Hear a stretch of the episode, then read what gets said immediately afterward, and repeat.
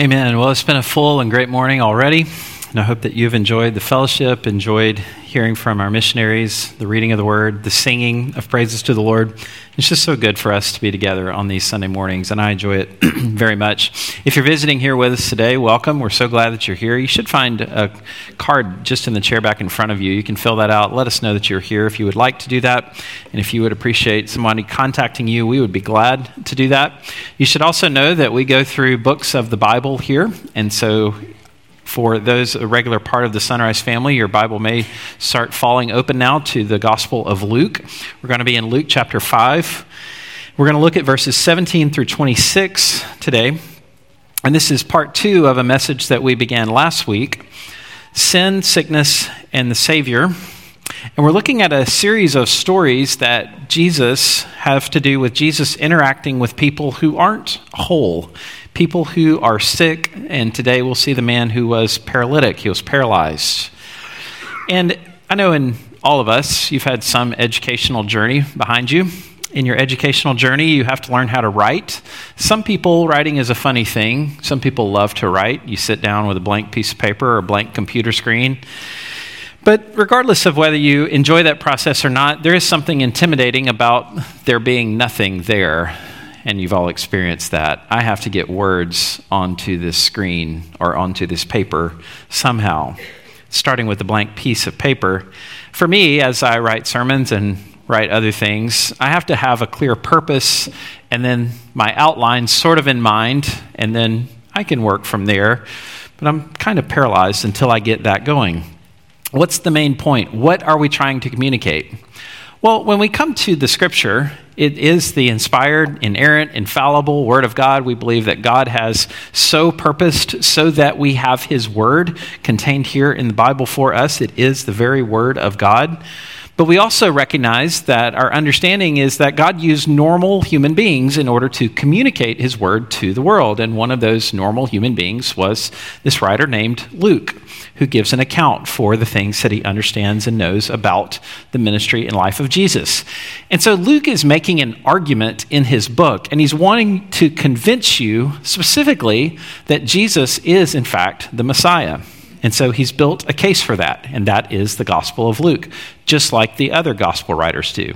In the New Testament, we have four Gospels, is how we say it the Gospel of Matthew, Mark, Luke, and John. And so Luke is one of those Gospel accounts of the life and ministry of Jesus. And he writes with intention, he writes with structure. And so we're here in the midst of a little section where we're looking at sin, sickness, and the Savior Last week, we looked at skin disease, purity laws, and compassion. And I was thinking, you know, what better Mother's Day passage than one about leprosy? Because you moms are always dealing with, hey, mom, what's this on my hand? So it's kind of natural. So we looked at that last week, this man who was a leper. And there's a whole context behind that. And then today we're going to look at paralysis, forgiveness, and confrontation. We see Jesus heals this paralytic man, and it's an amazing story. And I hope the familiarity of this story doesn't ruin it for you because it's really, really amazing. This is a story where the paralytic's man, man's friends lower him down through the roof. They're willing to climb up on the roof and take it apart and lower him on his, on his cot so that he can be there in front of Jesus. And so that's the story we'll look at today. I want to show you, maybe this chart will help. Maybe there's just too many lines and words, and if that's you, just come back in just a minute. But if you're into charts and things, I love charts. Helps me visualize and see things. So you have a series of stories here the catch of fish, healing the leper, the paralytic man, calling of Levi, harvesting on the Sabbath, and then the healing on the Sabbath. And you see there's different emphasis that Luke has, and he has a purpose for his writing in each of these. The catch of fish, of course, he's showing him, showing the people, he has authority over nature. And in Luke's narrative, what you see immediately happen after that is Peter, who's on the boat, realizes this is no ordinary, normal man. And he says, Depart from me, Lord, I'm a sinner. And so, this first story of dealing with Jesus' authority over nature and then Peter's reaction that I'm a sinner. We have the healing of the leper that happens next. We see Jesus' authority over sickness. And again, the problem of sin is pronounced because this man was unclean because he had leprosy.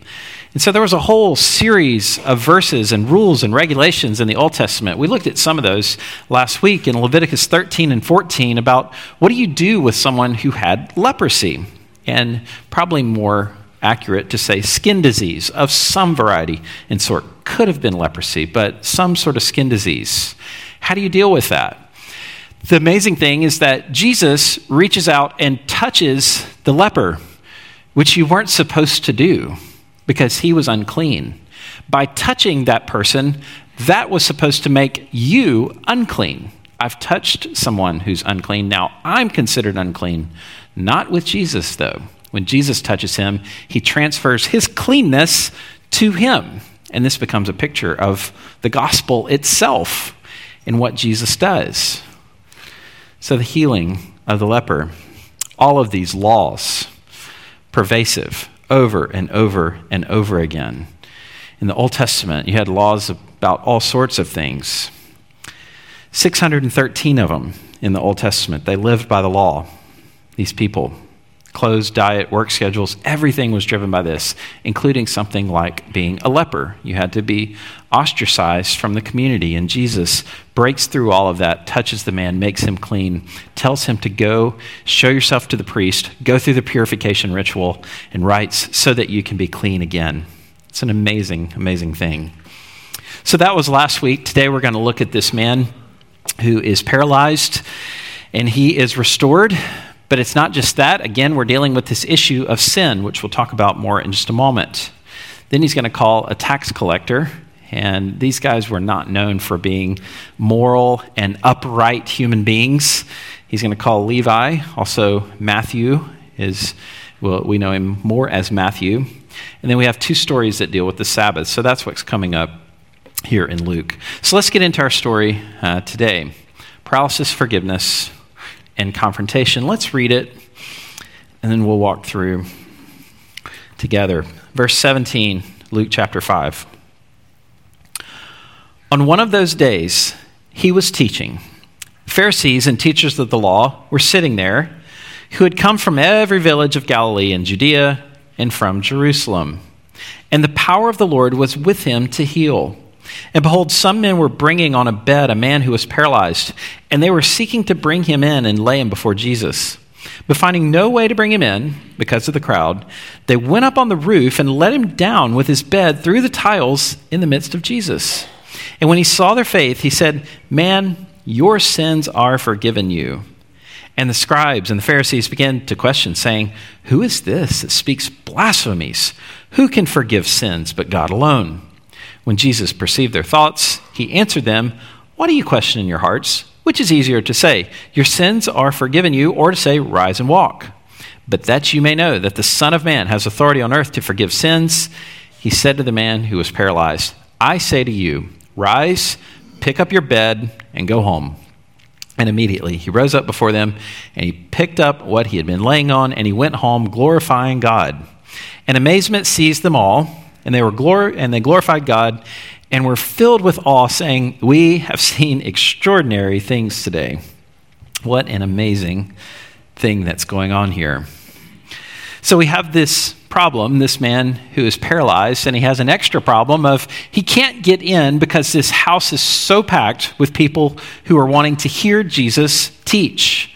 So in verse 17, it tells us that he was teaching, and then at the end of the verse it says, and the power of the Lord was with him to heal. So you have the two things, and we see this often in the ministry of Jesus. He's basically doing two things around Israel as he ministers in different places. He's teaching and he's healing. He's doing miracles, supernatural acts. Jesus had created quite a stir at this point. People are hearing about all the things that he's done, about his miracles, about his teaching, about him standing up in Nazareth and saying, Today, these scriptures are fulfilled. And so they start to send envoys from all over the country to find out who is this Jesus guy, sending little teams. A few people here that are mentioned the Pharisees and the teachers of the law were sitting there who had come from every village of Galilee, Judea, and Jerusalem. So we have the Pharisees and the teachers of the law. Who were these guys? the Pharisees. Let's talk for a minute about the Pharisees first. These guys become really important to the story, and the tension point with Jesus and the Pharisees builds and builds, kind of starts here, and it builds throughout the Gospel of Luke. The Pharisees will see Luke doesn't tell us a lot about them at this particular point, but it's a progressive story. Remember, it's it's going to move forward. And so as as we move along, Luke reveals more and more about Jesus' confrontation and his understanding of the Pharisees uh, sort of like a movie that'll start out with a scene and you have a couple of characters and something happens and you maybe think, well, that's interesting, but I don't really know where to put all that yet. Luke does a little bit of that as he's telling us the story of Jesus. So the Pharisees are coming and he's, he's careful to let us know they're coming from all over the place. It says from Galilee, which is where they are, in the northern part, Judea, more general term, kind of the middle, and then Jerusalem, which would be in the south of Israel. So you got guys coming from all over the place, and they're wanting to hear Jesus, and they're wanting to figure out what he's saying. Now, they're not coming because they are excited about Jesus being there, and we're going to learn that a little bit later on. They're coming because they think that he is a problem. He's a threat, and he's a threat to the power and control that they have over the people. And we'll see that becomes really clear a little bit later on. So, who are these guys? Let's talk for a minute about the Pharisees. The Pharisees get a really bad rap. If you walk up to somebody today, especially in the context like our little churchy bubbles, and you call somebody a Pharisee, you're probably not saying, you know what, you're really somebody that knows the scripture and are very astute in the law and you care deeply about obeying the Lord. It's probably not what you mean, right? Because Jesus confronts these guys. But let's give a little bit of credit here. We're going to we're going to whack the Pharisees a little bit later in Luke, but let's just understand who they were here for a moment. These guys knew the scriptures. That you wouldn't want to get in Bible trivia with them. They knew their Bible, specifically the Old Testament, which is the, the, the scriptures as they understood it. They knew their Bible, they knew it very well. They were concerned, some at least, were concerned for proper interpretation, for application, at least on their best days. And again, we'll see some stories that will cause us to ask questions. But they were the practitioners and the ethicists of the day. They knew the word, they knew the law. They were really, in a technical sense, they were lay people, meaning they weren't employees of the temple. They weren't priests. The priests were the professionals. They were lay people in a technical sense, although, of course, some were most likely supported by their work as Pharisees. But they weren't of the priesthood, is the point that I'm trying to make there. And they were known for their strict adherence to the law.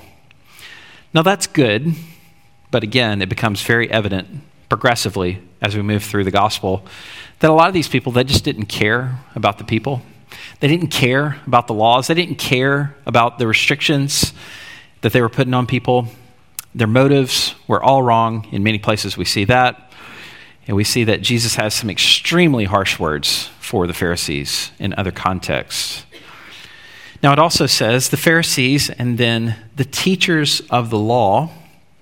The teachers of the law, I don't think Luke is introducing us to a new group here.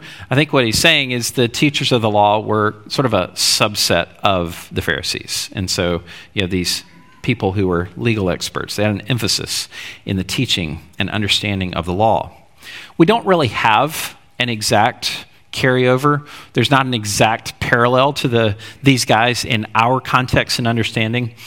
So it's maybe hard for us to put our arms around exactly who these guys were, but they were very important, and their opinion mattered a lot. And I'm sure some in Jesus' circle would, would be like, hey, man, uh, there's some important people coming today. Um, you, you, need to, you just need to know that. Um, you need to know there's some important people here. In some ministry context, that I've seen and heard of in the past. They called them occasionally, we have political chapel today. Somebody who's coming for means and purposes that you just need to know that somebody important is here. These guys were important, significant. Jesus doesn't really care, as you're going to see. So they're coming, the confrontation is set up. Now let's look at this paralyzed man in verse 18. Behold, some men were bringing on a bed a man who was paralyzed, and they were seeking to bring him in and lay him before Jesus. So there's no room for them to come in the house. And I'm wondering partly if it's because of all of these self righteous Pharisees who are crowded in the house trying to trap Jesus in his own words. Like, hey, there's a guy that actually like wants to see Jesus here. If you guys could just clear out, let's do the let's do the uh, the the, uh, the trial later. Um, this guy actually is trying to see Jesus. They can't get in, and so then the guys go to the roof, and in that culture and context, the houses, probably some form of uh, beams across the roof, and then maybe some sort of mud, uh, like adobe type of building, and then thatch would be laid on top of that. These guys go up to the top and they start to dig a hole, dismantle the roof, and then lower the guy down. Now, that's just an absolutely amazing, amazing thing. We all need friends like that in our lives, don't we? Guys who would carry you on a mat, haul you up to the ceiling, and you just wonder what the guy was thinking at this point, don't you? Like, did y'all, what kind of knot did you tie on that? That would be my question. Um, what kind of, what would you use there? I'm curious about that because you're lowering them down. I mean, and the guy is, he, he can't help himself. He's defenseless because he's paralyzed. Um, and so this is a lot of trust he's putting in these, in these men. So they take him to the roof, they lower him down. And then something absolutely profound happens. Look at verse 20. And when he saw their faith, he said, Man, your sins are forgiven you. Now, what is so profound about this is it says, When he saw their faith. Now, is the man's faith, the man on the mat, is that included in the there? Or is he more referencing the people who lowered him down? I think it's probably the people who are lowering him down. He said, they, they are going to these measures to bring this guy to me, and he heals him. It's amazing. He saw their faith, and he does something. He heals this man. Now, I want to talk about this idea of healing just for a moment. We have uh, many faith healers out there today, so called faith healers. And their testimony, what they practice and teach, doesn't really square at all with the ministry of Jesus here. I'll show you why a couple of things happen here. Um, sometimes Jesus heals someone because of somebody else's faith. All right? Opposite of faith healers who say, you have to believe this in order to, be, to obtain your healing. Like in John chapter 4, he heals the official son, and he heals the official son without him even being there. So this official he comes to Jesus. He's requesting, he says, My son is dying. And he heals him, but he heals his son without his son even being present with him. He goes back home, finds out his son is well. He asks the guys, his servants, say, About what time did he start getting better? And he's doing the timeline in his head, and he says, This is exactly when I had this conversation with Jesus.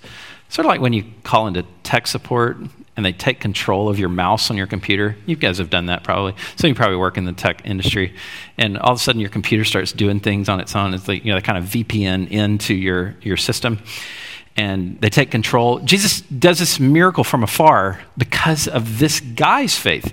Doesn't say anything about his son's faith. Similar kind of thing here. Their faith, they believed I could heal you, so, and they're lowering you through the roof, so I'm going to do it. Sometimes it's that. Sometimes it's the person's faith who's being healed. We'll see this story coming up in uh, a little bit later in Luke. This woman comes up behind Jesus. They're pressed into a crowd, and she touches the hem of his garment, and immediately she's healed of this flow of blood that she had had for years and years and years that the doctors couldn't do anything about. And says that she, she's made whole. And Jesus says, Your faith has made you well. So somebody else's faith, somebody gets a healing. Your own faith got that lady healed. And then sometimes he even heals people that don't believe. That's the mind boggling one to me. He heals the man in John chapter 5. He heals this man, says, Do you want to be well? Do you really want to be well? And then he heals him and he circles back, finds him in the temple, and he says, Hey, you better stop sinning or something worse than this is going to happen to you. He comes back and warns him. So it's such a different model than what we see practiced today in contemporary movement with the faith healers. And what really gets me about what some of these so called healers do is they put it on the person. If you don't get your healing, why is it? Because you didn't believe. It's your faith, it's your fault. And what that does is it deflects any sense of I'm doing something wrong, or maybe I'm not authoritatively speaking on behalf of God like I'm claiming to. Really bugs me when people practice and try that. So he saw their faith, he does this work. But notice something here. He heals the man, but he doesn't immediately begin with talking about his physical problem. He begins to talk about his spiritual problem. Verse 20. When he saw their faith, he said, Man, your sins are forgiven you. And scribes and Pharisees began to question, saying, Who is this that speaks blasphemies? Who can forgive sins but God alone? Your sins are forgiven you. As we talked about before, there's a close connection in the Old Testament between being sinful and being sick. There's this tight relationship. Many of the people of the day would quote verses like this Who forgives all your iniquity, who heals all your diseases. And they saw these just in parallel with one another. To be cleansed of your iniquity was to be clear of your diseases, and vice versa as well. And so they very much thought this way. Jesus taps into that and says, Your sins are forgiven.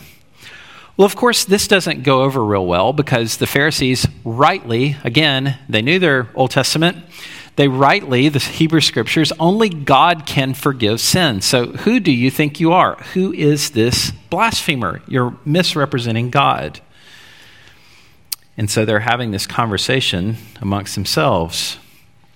But Jesus, verse 22, when Jesus, notice what it says, he perceived their thoughts. He answered them, Why do you question in your hearts? Which is easier to say, Your sins are forgiven, or to say, Rise and walk? He perceived their thoughts. Now, it's a little bit unfair when you're having an argument with somebody who knows what you're thinking, right? You're probably not going to win that round. He perceived their thoughts. As I mentioned before, and I'll continue to make this argument throughout the Gospel of Luke, I don't believe Jesus lived with the perpetual cheat code where he could just sort of turn it on, x ray vision style, know everybody's thoughts, you know, immediately accessible. I don't think he lived in that way. And I think what Luke is presenting and the other Gospels represent is he's a, a man empowered perfectly by the Spirit of God, walking in obedience to the Lord. And at different points in time, he, he is giving privy and access to the thoughts of people. And we'll see that happen a few different times. He's perfectly in step with the Spirit and with the Father, but living life as a man. And in this case, reveals, the Spirit reveals what these guys are thinking. So, Jesus, which is easier to say, Your sins are forgiven, or to say, Rise and walk? He's not trying to create a dichotomy here. He's just saying these things are very much linked together. The issue is this idea of authority. Verse 24 But that you may know that the Son of Man has authority on earth to forgive sins, he said to the man who was paralyzed, I say to you, rise, pick up your bed, and go home. This term, Son of Man, he's playing off of the book of Daniel, which again, as people who knew their Bibles, they knew their Old Testament, they would have picked up on this. Jesus referring to himself as the Son of Man. That's he's playing off of that. Daniel chapter 7, verse 13. I saw in the night visions, and behold, with the clouds of heaven, there came one like a son of man. And he came to the Ancient of Days and was presented before him. Jesus is referring to himself using this Daniel kind of language, which would not have been lost on these Pharisees. The Son of Man, I am the Son of Man, and I have authority to forgive sins. Now, this is a problem as well. This is a huge problem of having the authority to deal with sins. In the Old Testament, how was sin dealt with? It was the sacrificial system. You had to bring a sacrifice, and there were all kinds of requirements, rituals, purity rites to deal with sin. But Jesus, being Jesus, in the moment says, Your sins are forgiven. You couldn't do that. You can't do that. You can't forgive their sins. God must do that, and, he, and you must go through the proper channels.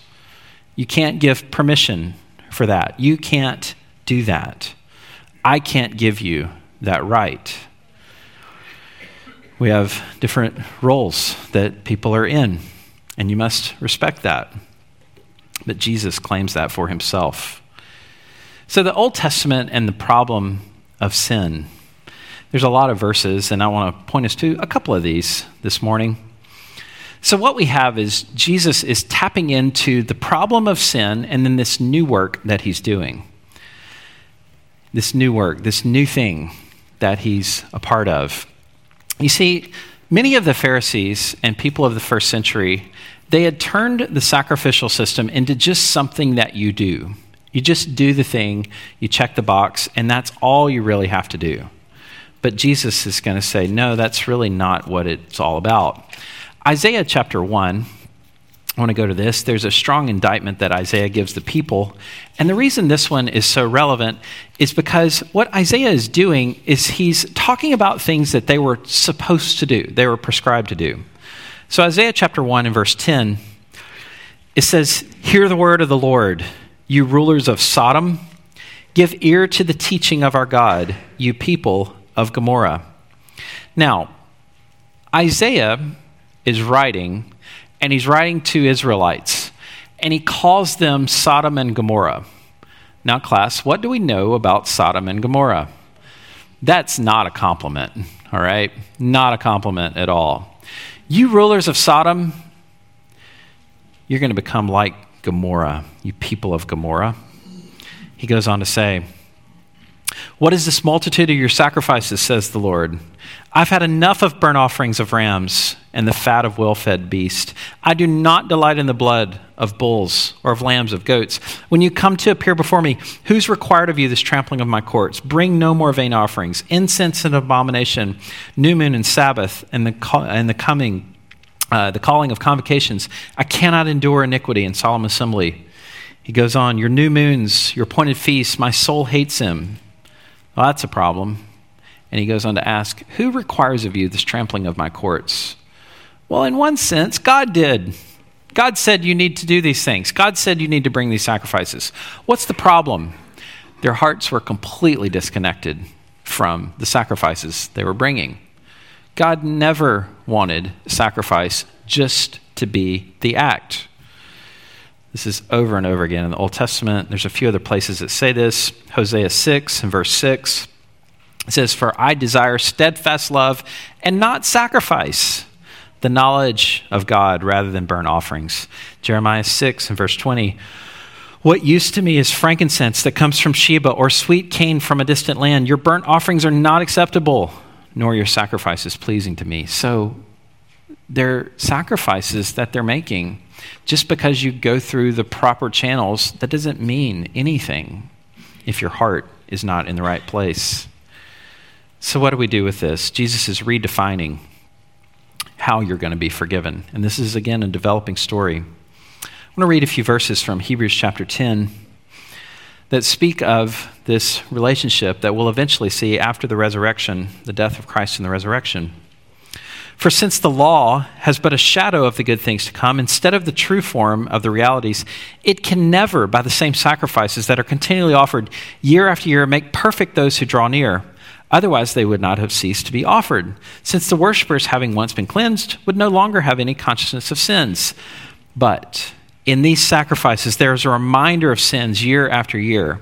And then verse 4, the payoff for it's impossible for the blood of bulls and goats to take away sins. The Pharisees had no concept of this.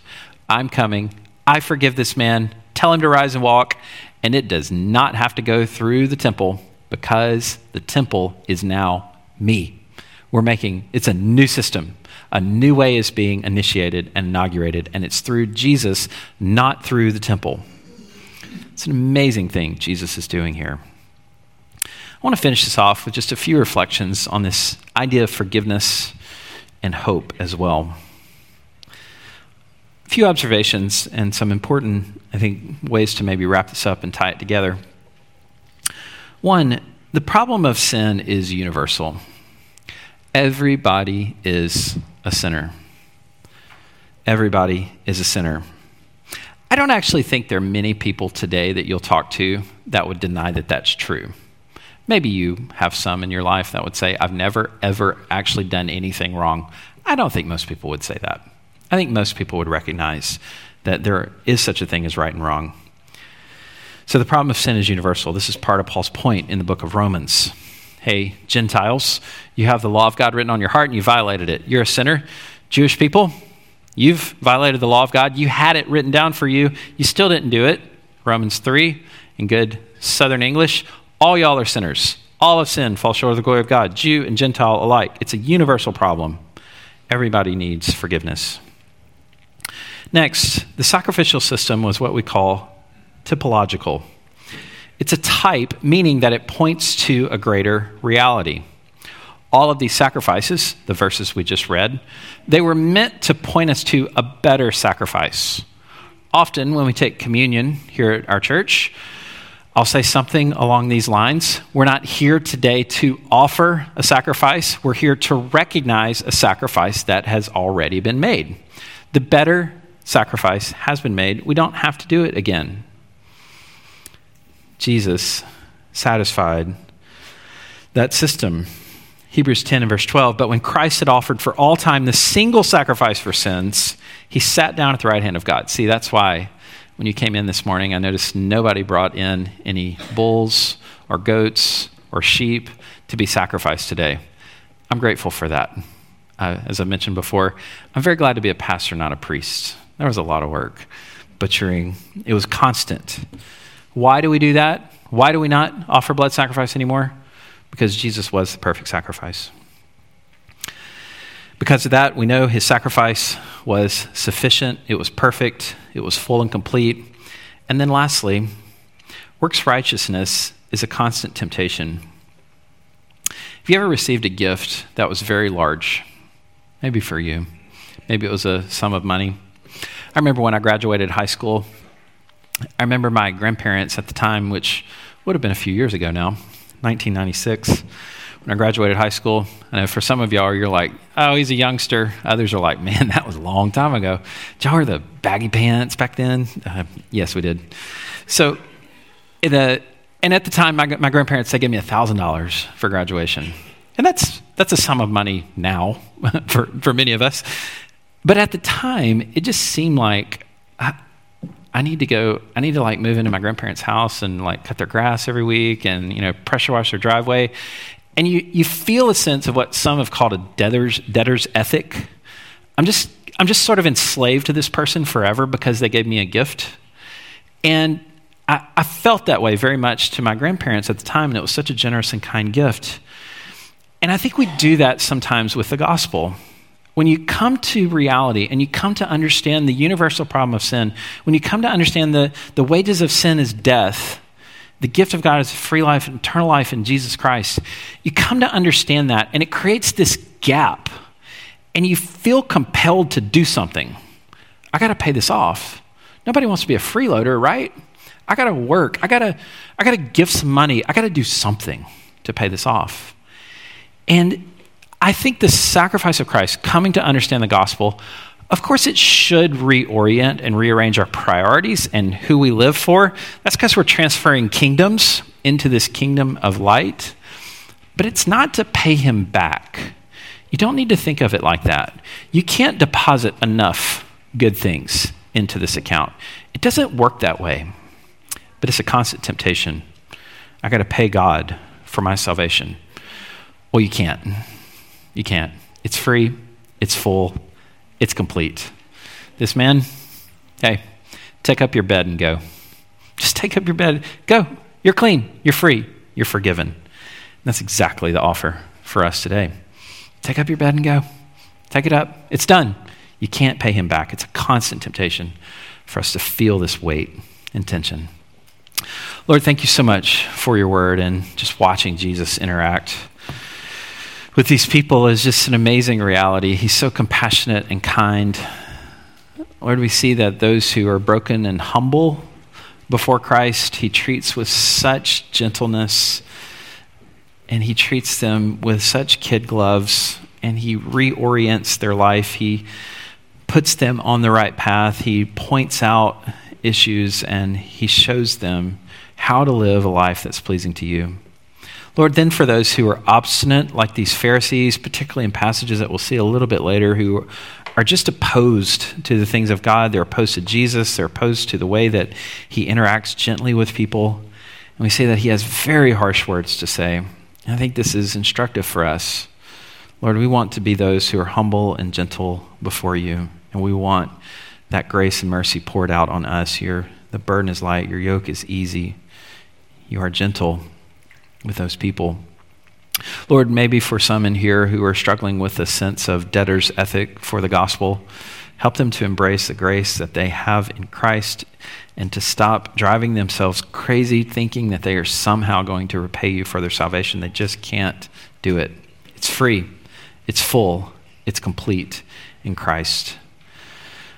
Lord, reset our perspective. Remind us of our hope that we have in Him today. We pray in Christ's name. Amen.